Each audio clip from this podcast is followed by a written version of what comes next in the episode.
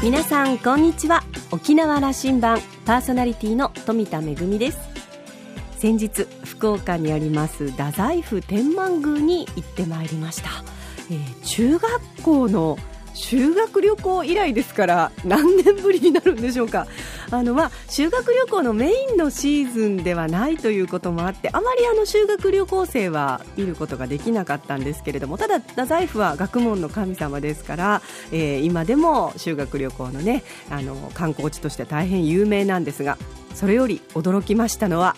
外国人観光客の多さです。ほぼ日本語は聞こえないんじゃないかというぐらい特にアジアからの観光客の皆さんたくさんいらっしゃいましたいろいろと旅のお話はめぐみのあしゃぎだよりのコーナーでお届けいたします。沖縄羅針盤今日も5時までお届けいたします。どうぞお付き合いください。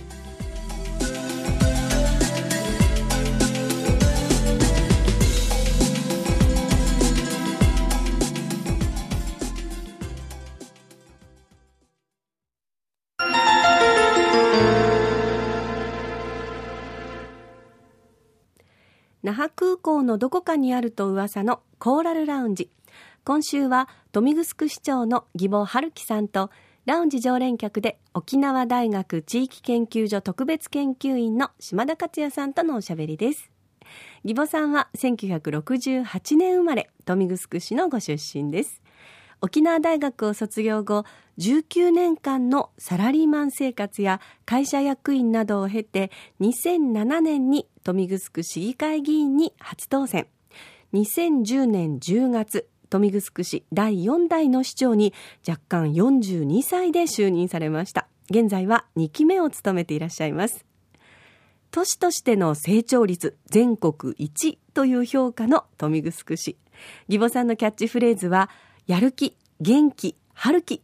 50歳となった義母市長に7年間の市政運営。その結果と課題について語っていただきました。それではどうぞ。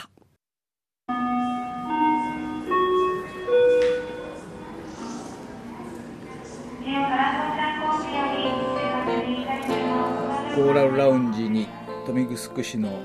義母春樹市長を来ていただきました。日はありがとうございます。はいよろしくお願いいたします。3度目ですよ。はいそうです、ね、あので今日はですねその2期目7年義母市政をこれ振り返ってまさにあの義母あ豊見城のまちづくりの思いの丈を話してもらおうと思ってますから。はい。そうですね。あのまあ以前も話しましたけど豊見城は今経済成長力が全国一位。これはあの豊崎の、まあ、おかげと言っても過言ではないと思ってます。これなんかキャッチフレーズみたいになってきましたね。そうです、ね、成長率日本一という、はい、そういうふうなイメージはあの広がりましたよ。そうですね。もう今2年連続ですから、はい、しかしですね私が市長になってもう豊崎はほぼ、えー、土地が売れてあとはもうあの観光振興用地だだけだったんですね。でその後のなんていうんですかね発展の起爆剤っていうのが見えなかったんですけど、まあ、でも私の政策そしてまたそれ以上のことが今起きてまして、えーまあ、3年前来た時に話したゴルフ場の、うん、周辺の用途見直し、まあ、ゴルフ場が今2つありますんでそれも含めたあ地域の用途見直しをしていましてあのいや豊見城のあのゴルフ場というのはあの空港のリンクで、はい。はい、あのこれだけ土地の付加価値高いところで、はい、まあ、もう時代的にゴルフ場ではないだろうという話はしていたけども、い、よいよなんですね。いよいよです。もう中央病院さんは建築が着工されました。富城中央病院が移転してきて、で今建築進んでましてこれは富城カントリーの方ですね。でシーサイドゴルフ場は準工業に見直しましてもう今、えー、地権者とデベロッパーがもう本契約をしました。で今企業誘致を水面下で今頑張ってます、豊見城の成長というもののエンジンは豊崎にあるというふうにみんな思ってたんだけども、はい、大体そこは一段落したんだそうなんです。私が市長になってもう、えー、残すところは観光振興用地だけでした、うん、もうこれも売れましたんで、うん、はい、そこはあのまあ、これ台湾資本の大型ホテルも来ます。というふうなことを聞いていますがそれは、はい、あのその通りですか？その通りです。決まりました。県下の最大級らしいですね。そうですね。あの開業はそうすると。第二滑走路、まあ、オリンピックまでにはあの完成させるっていう話は聞いてますんで。そうすると豊崎というものがその完成形に近づくと、うん、あの街づくりはね、はい、であのリゾート地という形にもなっていくし、はい、あのあれだけ企業の集積も起きたしあの豊崎の地域は、うん、まああのあのショッピングモールもあるからすごく楽しい空間になってきているんだけども、はい、それがあの拡大されていくんですね。そうです、えー、それとあと豊見城の街の顔作り、うん、これも必要ですよねと。これは庁舎が移転しますんで、えー、それと合わせてその周辺、えーまあ、県道沿いを含めて豊見城の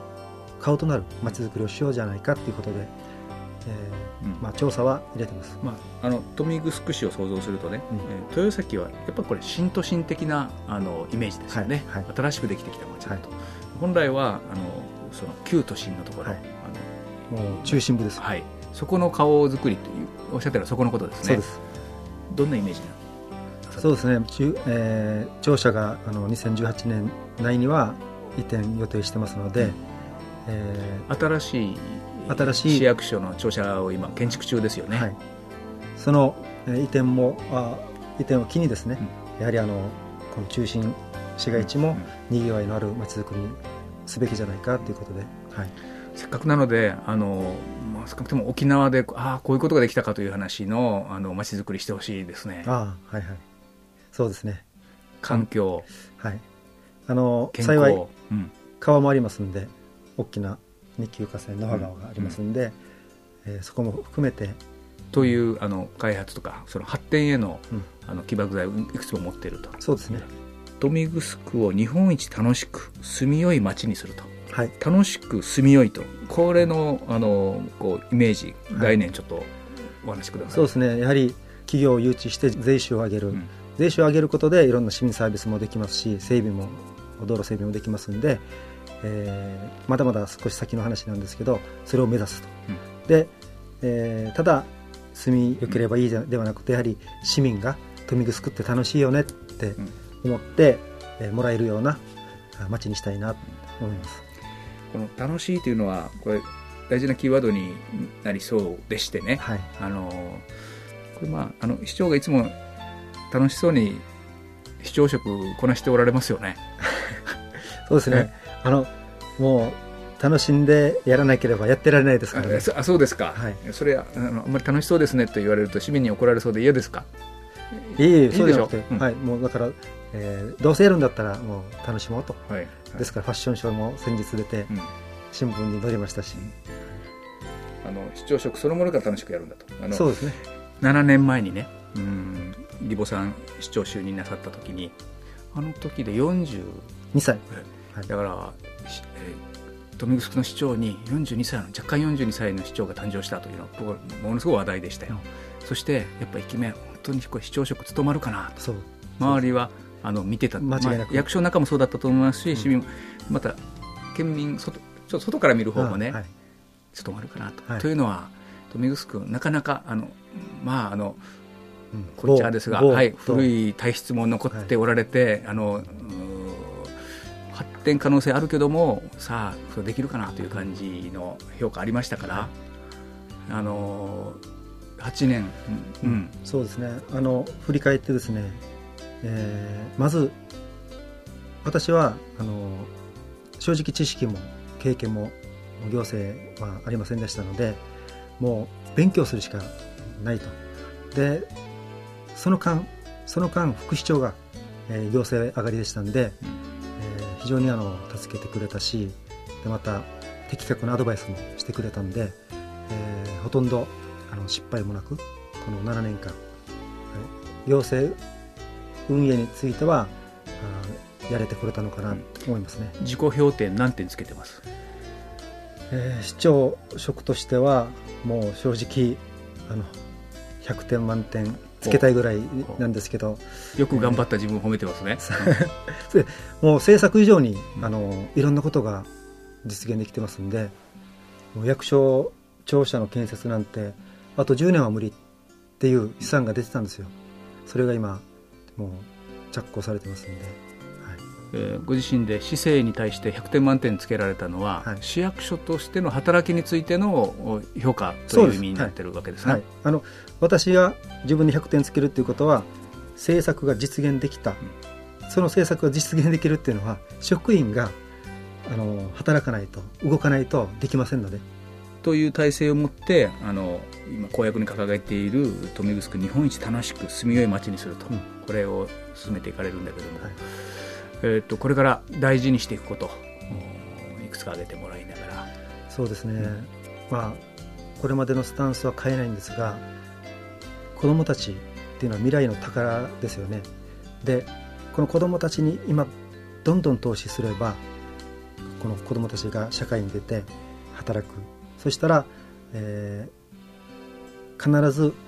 いい大学に出ていいあの職場に働けばそれだけえー、給与が上がって税収が入ってきますんで、えーまあ、下手したらプロ野球選手でいればイチローのような選手も出てくるかもしれませんし、えー、ノーベル賞を取るようなあの人材も出てくるあるいは孫正義さんとかビル・ゲイツさんみたいな人が出てきた時にはすごい高額納税者になりますんでそういうのも含めてですねあの僕は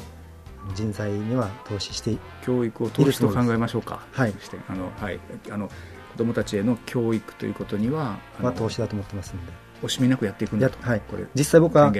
教育予算についてはですねあの予算だけじゃなくて内容も含めて県内一だと思ってます、あのまあ、離島は少数人数なんで結構な投資してますけど、まあ、何万規模の町ではあの自信ある。これからも続けていく、はい、あの別の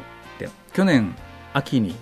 あの義母市長一緒に大阪の吹田市に行って、はい、あそこの健康都市構想を一緒に視察してきましたよね。はいはい、僕はあの豊見城はあそこに匹敵するあそこに学ぶものいっぱいあったと思っていて、はい、沖縄一健康な街とか掲げてほしいなと思ってるんですけどね。そうですね。これはあのあの島さんと吹田市行った、うん、まあ、そのもう一つの理由として展示会。IT の制作を見てくれましたね、はい、はい、その時にもうあこれだと思ったのが健康アプリで、えー、歩数計のアプリ。これを全職員の歩数を管理しているっていう話がありましたよね。これをですね豊見城市バージョンに、えー、作ってもらって、うん、市民がこのアプリを全員持つと。でそれを豊見城市の健康推進課が管理をする豊見城市民健康アプリ作りましょうか、はい、じゃあ。ぜひ作りたいですね。これはまああの強制はできないでしょうけどもこれ持っていて、うん、あのこれねあの毎日のあの、えー、歩数、まあ、歩く管理だとか、はい、それから基本的な体の調子とかをこれで見ていけるんですよ。はい。そうそう。で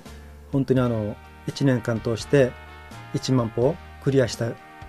人の中から抽選で温泉無料券とかそれでねやっぱ富城がなぜ合うかというと富城中央病院があのリンクに新しくオープンして、はい、それはもしかすると国際的にも、うん、あの評価されるような、はい、あの病院施設になっていく可能性がありますね。えそれを目指してます富城中央病院さんは。これはヘルスツーリズムという言葉があるけども、はい、そういうメッカになる可能性があると思ってるんですよ、はい、あのそうですね、えー、見方合ってますか？現に、え沖縄県で初めてあの中央病院さんが医療特区の指定を受けてますんでうん、で外国人の受け入れ枠ベッド数病床が確か17ぐらいあるんですね、うん、えー、ですから治療が行えるんですよ、はい、で、えー、中央病院さんは再生医療とかがん治療とかそういうのも医療ツーリズムで目指したいと。すでにその機能はも持って始めているんだけども、はい、これを新しい病院ができてそこに本格化していく本格化、はい、していくという今構想を持っています。でそれと合わせて実は県の方もですね、うん、再生医療産業を沖縄県に誘致したいということで、まあ、その中のあの候補地として豊見城が、えー、有望だという話もありますので、うん、それも実現していきたいなと思いますね。それがこの市民生活と市民の健康と、はい、あの街づくりこれが今度成長にもつながっていくようなことのこの循環をねしていくという、はい、あの大阪のその吹田市もね市長、うん、この市長もおっしゃってたけども、はい、やっぱり大阪だけでやる健康都市というのはこう限られていて、うん、やっぱその健康を考えるときに今度リゾートとの連携とかね、うん、そういうことをが必要になってくるんだとい。う話になってきたときに、はい、えー、おそらく豊見城との連携とか始まると思ってるんですけどね。そうあそうですね、うん、はい、もうぜひ吹田市さんとは、まあ、先日視察に行って縁もありますんであと渡嘉敷副大臣。あの、はい、副大臣。ね、はい、副大臣ともあの縁ができましたので。いやそこ大阪の吹田はね、うん、やっぱり中央のその副大臣クラスのバックアップを受けてやってますからね、はいはい、それは遠くなっていきますよね、はい、ぜひ連携を図れれば図りたいですよね、あのはい、健康というキーワードぜひあの掲げていただければなと、はい、これはもうあの沖縄県も取り組んでますので、え見城市、えー、以前女性が全国一あるいは沖縄一っていう時もありましたんで、えー、男女ともに1位を目指したいなと思いますね。あの出張の前に那覇空港に寄ってもらいました富城市の義母市長です。今年も元気やる気春気で行くんですかね？ええー、やる気元気春気で。失礼。えもう一度。やる気元気春気で。はいあの突っ走ってください。はい頑張ります今日はありがとうございました。はいこちらこそありがとうございました。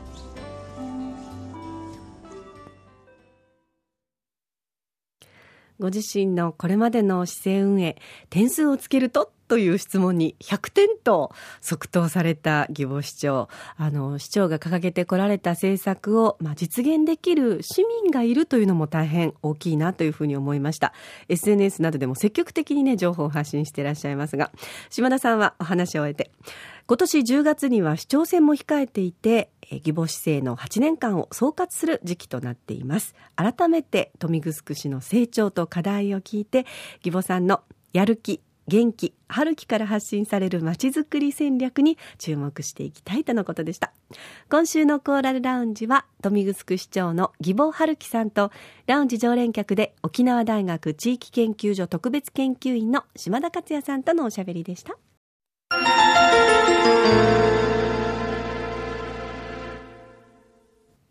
めぐみのあしゃぎだよりのコーナーです。えー、太宰府天満宮に行ってまいりました。本当に久しぶりで、あの、中学校の修学旅行以来ですから、あの、本当にここに来たかなと、あんまり記憶もないぐらいのところだったんですけれども、沖縄から JTA の飛行機に揺られて、福岡空港に到着いたしまして、実は空港からね、太宰府行きの直行バスっていうのがあるんですよね。それに乗るために、えー、国内線から国際線のターミナルへのあの無料連絡バスに乗って、そこからえー、太宰府行きのバスに乗ったんですが、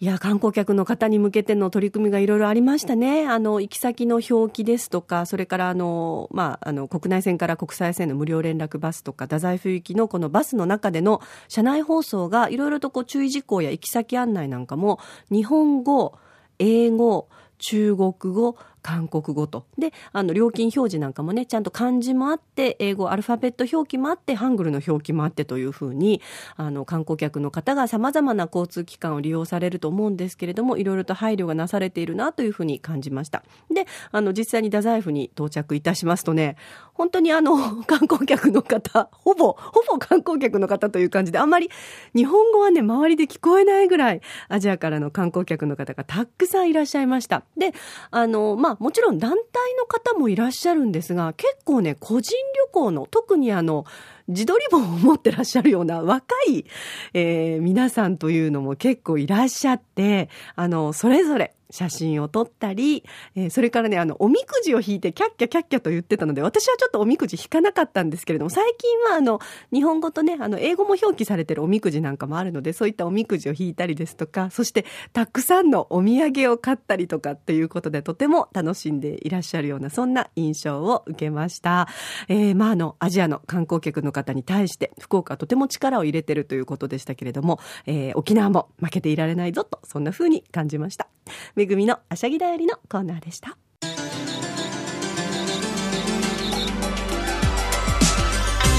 ラジオ沖縄ではラジコでの配信を行っています。スマートフォンやパソコンでリアルタイムでお聞きいただけるほか1週間の振り返り聴取も可能です。